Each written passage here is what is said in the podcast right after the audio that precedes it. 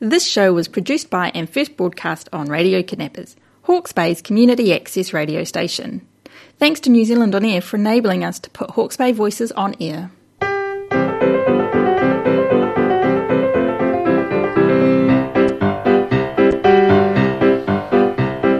There's antimony, arsenic, aluminum, selenium, and hydrogen and oxygen and nitrogen and rhenium, and nickel, neodymium, neptunium, germanium, and iron, americium, ruthenium, uranium, europium, zirconium, lutetium, vanadium, and lanthanum, and osmium, and astatine, and radium, and gold, protactinium, and indium, and gallium, and iodine, and thorium, and thulium, and thallium. You're listening to Radio Kidnappers, the voice of Hawke's Bay, and I'm Lynne Trafford presenting Hawke's Bay Scientists on Air on behalf of the Hawke's Bay branch of the Royal Society Te Aparangi.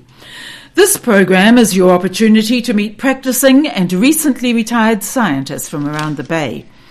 With me in the studio today is Dr. Nicky Solomon, the Business Development Manager for the New Zealand Food Innovation Network Hub in Hawke's Bay. Dr. Solomon has qualified and worked in food science, her chosen career, initially as a research scientist, then commercial analyst, project manager, and manager of business development projects. She has also excelled in her chosen sport as a member of the New Zealand National Women's Road Cycling Squad, the team for the Tour de Snowy in Australia, World Cup rounds 1 and 2 in 22, and the Hewlett Packard Women's Challenge in the USA. Dr. Nicky Solomon is passionate and committed to work in her local community, and I cite plastic bag free Tairāwhiti, Safe Tairāwhiti, and other community groups, especially in the Gisborne area. She is now based in Hawke's Bay, a beautiful area in which to be a cyclist and also perfect for a food scientist. We welcome Dr. Nicky Solomon to Hawke's Bay Scientists on Air. Hello, Nicky. Good morning, Lynne. Lovely to have you with us today. Now, not a Hawke's Bay girl, unfortunately. Whereabouts were you born? I was born in Auckland. And you went to school up there, did you? Where did you go for primary and intermediate? Uh, primary school in um, Auckland and in Raetihi, and intermediate in Auckland, and the first year of high school in Auckland, and then to Nelson. Then to Nelson. So secondary schooling all in Nelson, was it? Mostly. Where did you go to school in Nelson? Nayland College. Nayland College. All right. Whilst you were at school, was there a moment when you actually thought, science is a good thing? Maybe, just maybe, I can make a career out of it? A, a turn on moment? I don't know that I had a uh, sort of epiphany like that. Um, I did enjoy and was reasonably good at sort of a broad range of things. Um, I enjoyed science, I think, because it helped um, explain the world, and I, and I lived in a household that was sort of interested and curious and inquiring. Um, so I enjoyed science at school. I, you know, I wouldn't say that it, it, I ever thought yes, this is what I want to make my career in, but I, I really? enjoyed it. You didn't think that at school? No, no. not really. It was no, um, just a nice rounded education, but a love of science. Yeah, somewhere. Yeah, sort of. I think it, it's it's is a curiosity that that helps with an interest in science because it explains it things does, that you're observing. It, it goes together really, really nicely. When you finished school, off you go to Canterbury University. What did you go down there to study, Nicky? I did a general science um, sort of first year, so maths, physics, chemistry, English, I think, because that was probably my true passion, um, and and and just sort of started with that general first year because because I wasn't sure what I wanted to do. No, so that so often happens, doesn't it? Did you enjoy it? Yes, I did enjoy it. I was I was you know everybody is very young when they go to university, so um, I, I think I did enjoy. Um, the social life, and I was lucky enough to be still, um, you know, not having to pay huge fees and able to balance my social life with my study. Um, so I enjoyed a, a well rounded first year, let's say. And at some stage, then steered towards honours. Yes, so at the end of that first year, I was invited to um, participate in the honours program in the chemistry department, and so that was seemed like a good thing to say yes to, and so that was how I came to study chemistry right. And then you have a period of time overseas, which happens to all of us at some stage in our careers. We skive off and get to know each other, I suppose, and get to know ourselves more importantly. Back to New Zealand you come and you join Fonterra. Now, for somebody with a food science degree, I would imagine that would be a dream job with a dream company. What were you doing in your first job with Fonterra? Well, at that point, I wasn't actually a food scientist. I was a graduate with an honours degree in chemistry. Um, so I, and it was pre Fonterra days, it was the New Zealand Dairy Research Institute. So back in the showing my age, back in the days of the Dairy Board in Wellington and um, the Dairy Research Institute. The New Zealand Cooperative Dairy Company. Yeah, those sorts of entities. and um, so the the the the New Zealand Dairy Research Institute in um, Palmerston North was really the research um, facility for the New Zealand dairy industry, and my job was in product development. I guess developing um, mostly cheese based products, um, flavorings for snack foods and processed cheeses, and um, was broader than that, but primarily cheese. And it was, yeah, it was a great, great, great place to be as a reasonably young, fresh graduate. And, and so encouraging of learning. Fonterra or the dairy industry per se in New Zealand has always been encouraging of learning. So during this time, somebody must have discussed with you the possibility of extending your learning into a PhD. Did it come from Fonterra or did it come from you? To be honest, I can't really remember. I think it probably came from. You're absolutely right that there was constant um, interest in you know developing people and and as a young person you were surrounded by you know incredible talent and smarts and people who were really inspiring. I think it probably was sort of that discussion about you know what what do you want to do next? And um, it seemed like a good idea to um, to do a PhD and sort of mutually beneficial, I suppose. That's right. Always perfect. What sort of a topic were you going to look at for your PhD, and then what did that lead to for the for the title of your thesis? So, um, because I was working in the um, product development space, one of the challenges when you're developing a product is determining whether people are actually going to like it. Um, very important. Very important. And the tool that, that we use in that space is, is human beings. So trained panelists who are trained to describe accurately and objectively as much as possible how they perceive a food, which then gives us data upon which we can make changes. So you're talking about smell and taste and, and feel. Yeah, exactly, exactly. What so, it looks like. All, yes, all yes. Texture, right. flavour, appearance, mm-hmm. aroma, um, and so it seemed to me that's a very um, expensive and time-consuming process, as you can imagine. You have to train the people. Um, you then have this. M- multiple iterations to get to the end point. So it seemed to me there might be a way to shortcut that if we could develop a predictive mathematical model that would allow us to gather some data and then make some predictions and maybe skip through a few iterations. Um, and so that was sort of the premise and and you know we're talking along well quite a while ago when um, computing power and algorithms weren't quite what they are today, and um, so that was pretty much the idea. And the the thesis, the title of the thesis is an odor mixture model for cheese flavor. So because um, flavor, as we describe it, is a combination of odor that we perceive through the nose and taste which we perceive on the tongue and texture. Um, it's quite a complex combination sort of thing that we perceive as a whole sensation. Uh, so for me, it was really interesting because I'd never studied. Obviously, there's a bit of psychology in there, a bit of physiology, and mathematical modelling, none of which I knew anything about. So um, it was really fascinating for me to learn all those new things, and um, I guess the the thesis tested the possibility that that could work in a simple system that could then be extrapolated into more you know, real world complex system. So you enjoyed doing this? I enjoyed doing it. I think, like many people, um, when I came to the point of writing the thesis, you know, that's a bit of a tough. Um, it is tough, isn't it? You've sort Yeah. of done all the interesting stuff and learnt Yeah. everything, and then you just have to get it down on paper. So I do remember, like many people, that was um, just a just a case of persistence and determination. And someone said to me, I had a friend working at the the same place at the time who had done a thesis not too long ago, and he said, "You just have to write something every day. You know, even if it's just, Just the title of a it, chapter or." Draw a graph or write a sentence, and I think it's that thing of eating an elephant one bite at a time, and right. get For there. most people, it's the hardest part. Doing all the research, collecting the data, analysing it, getting all that right is, is the fun, sexy bit, if you like.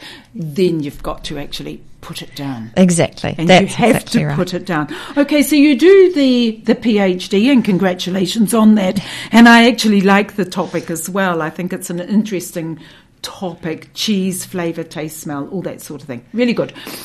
You finish your PhD. What happens to you then within Fonterra? How are they going to use you? Because that's what it usually comes down to, isn't it, with a company or an organisation like that? That's right. I guess um, because Fonterra was in its um, formation stage and there were a lot of changes going on, the um, research and development arm, I guess, was being integrated into the business more closely. So there were lots of opportunities to do interesting things which were um, peripheral, but having that deep scientific understanding was helpful, and then learning all those other skills around the commercial analysis and the project management and so on and so forth. I think probably the process of doing the PhD made me realize that I didn't really want to be a scientist working in a lab every day. Um, that I enjoyed the discovery and the learning, but um, that I had some other skills that I wanted to um, develop. And it was quite funny. I remember with the panelists that I referred to, you get to know each other. You know, we worked together for several years and you get to know each other and you do some team building sort of things with them. Um, and we did one of those little sort of personality surveys and it showed me as being quite strongly interested in people. And one of the panelists saying, well, you seem to have the wrong job, Nicky.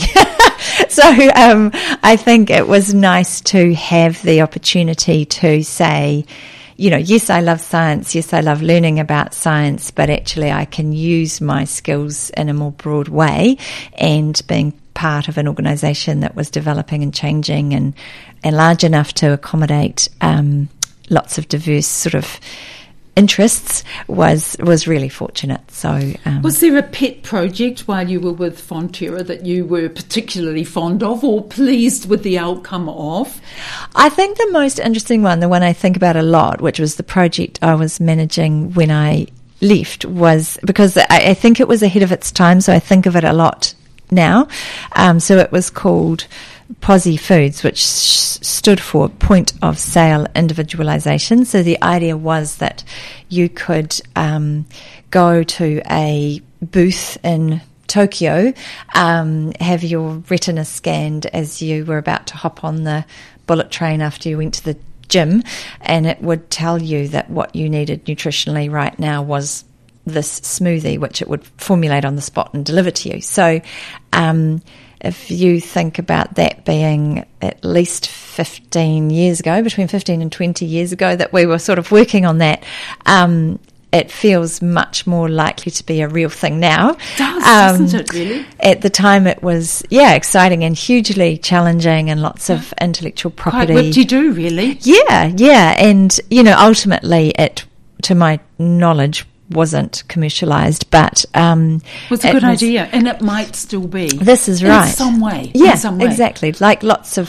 scientific. You know. I like science like that. Yeah. It makes it easy to sell to people. When you're trying to turn on young people to science, that's the sort of thing you want to tell them, isn't it? Yeah, something that could be doing, real and good? exciting, and yeah, And no. you can't help but getting all excited. Well, I can't. I, sh- I shall calm down here and get back to the interview.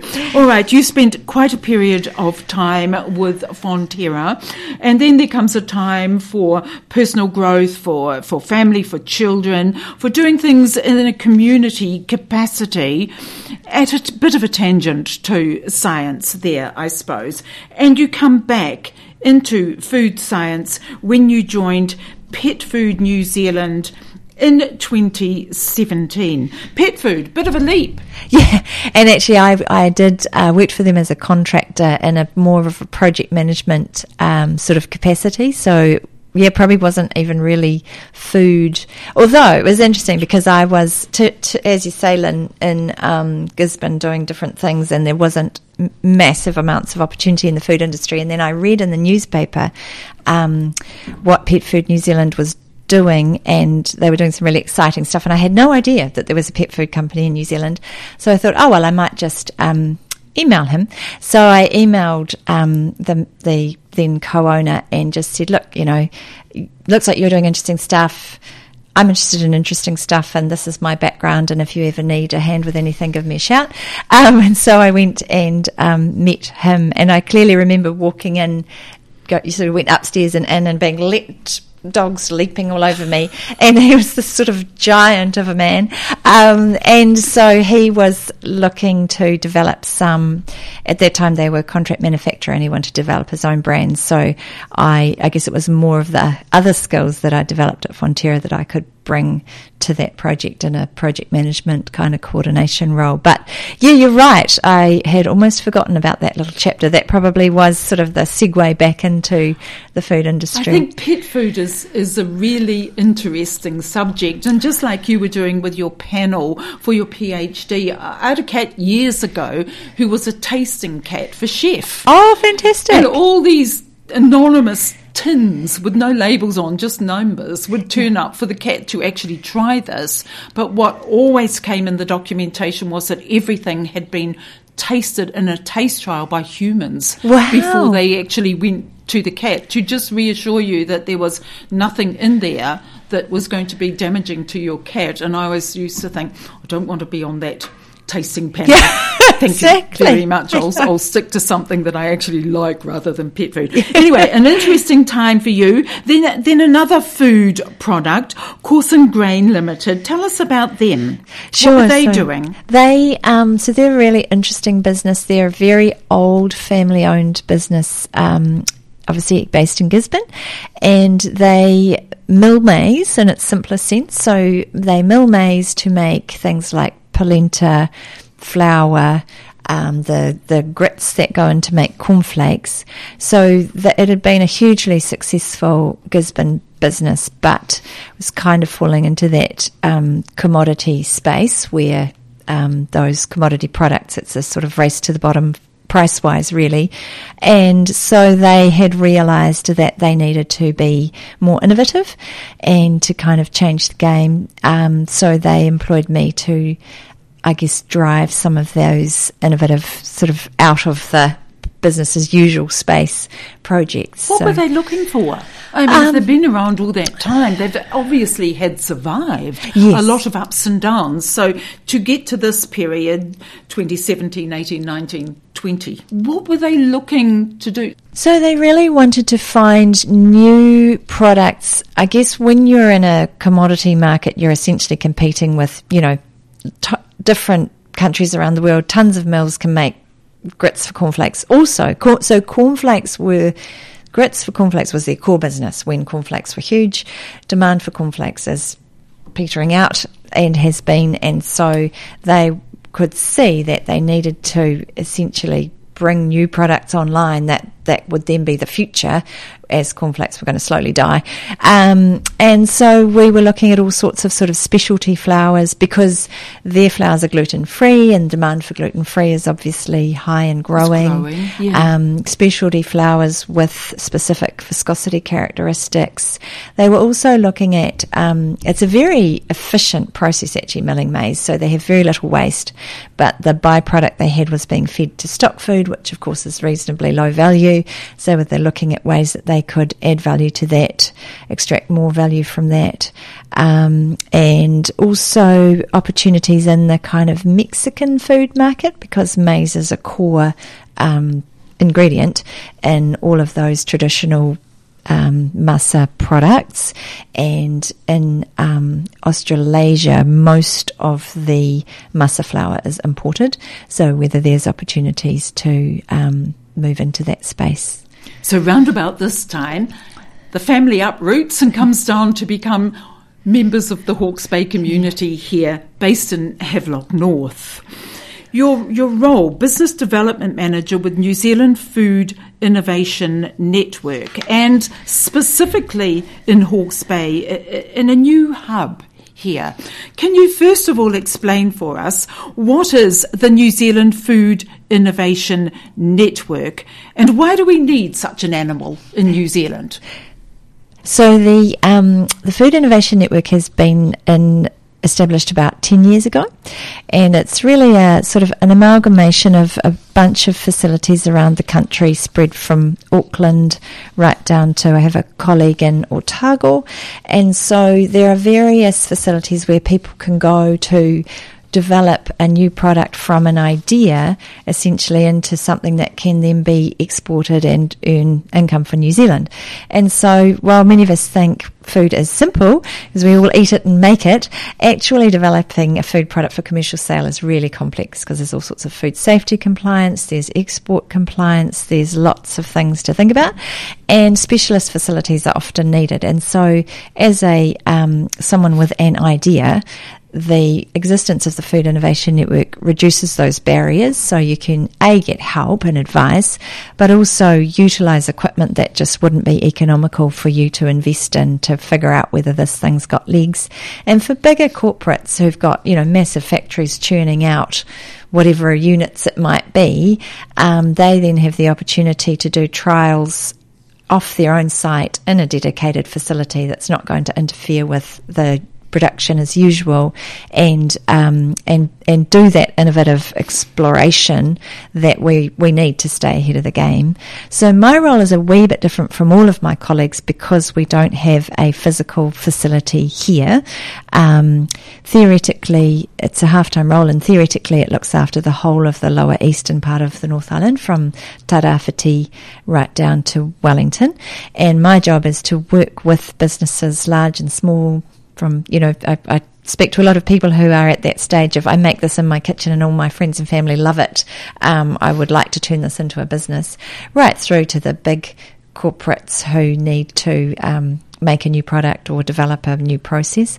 And so my job really is to um, work with them, figure out what it is they need, which might be within the Food Innovation Network, but might also be outside of us. So Callaghan Innovation or some funding options or some advice or a contract manufacturer or a consultant, um, whatever it is that they need to kind of overcome the obstacle that they're facing at that moment and um, pursue, you know, proceed on that journey.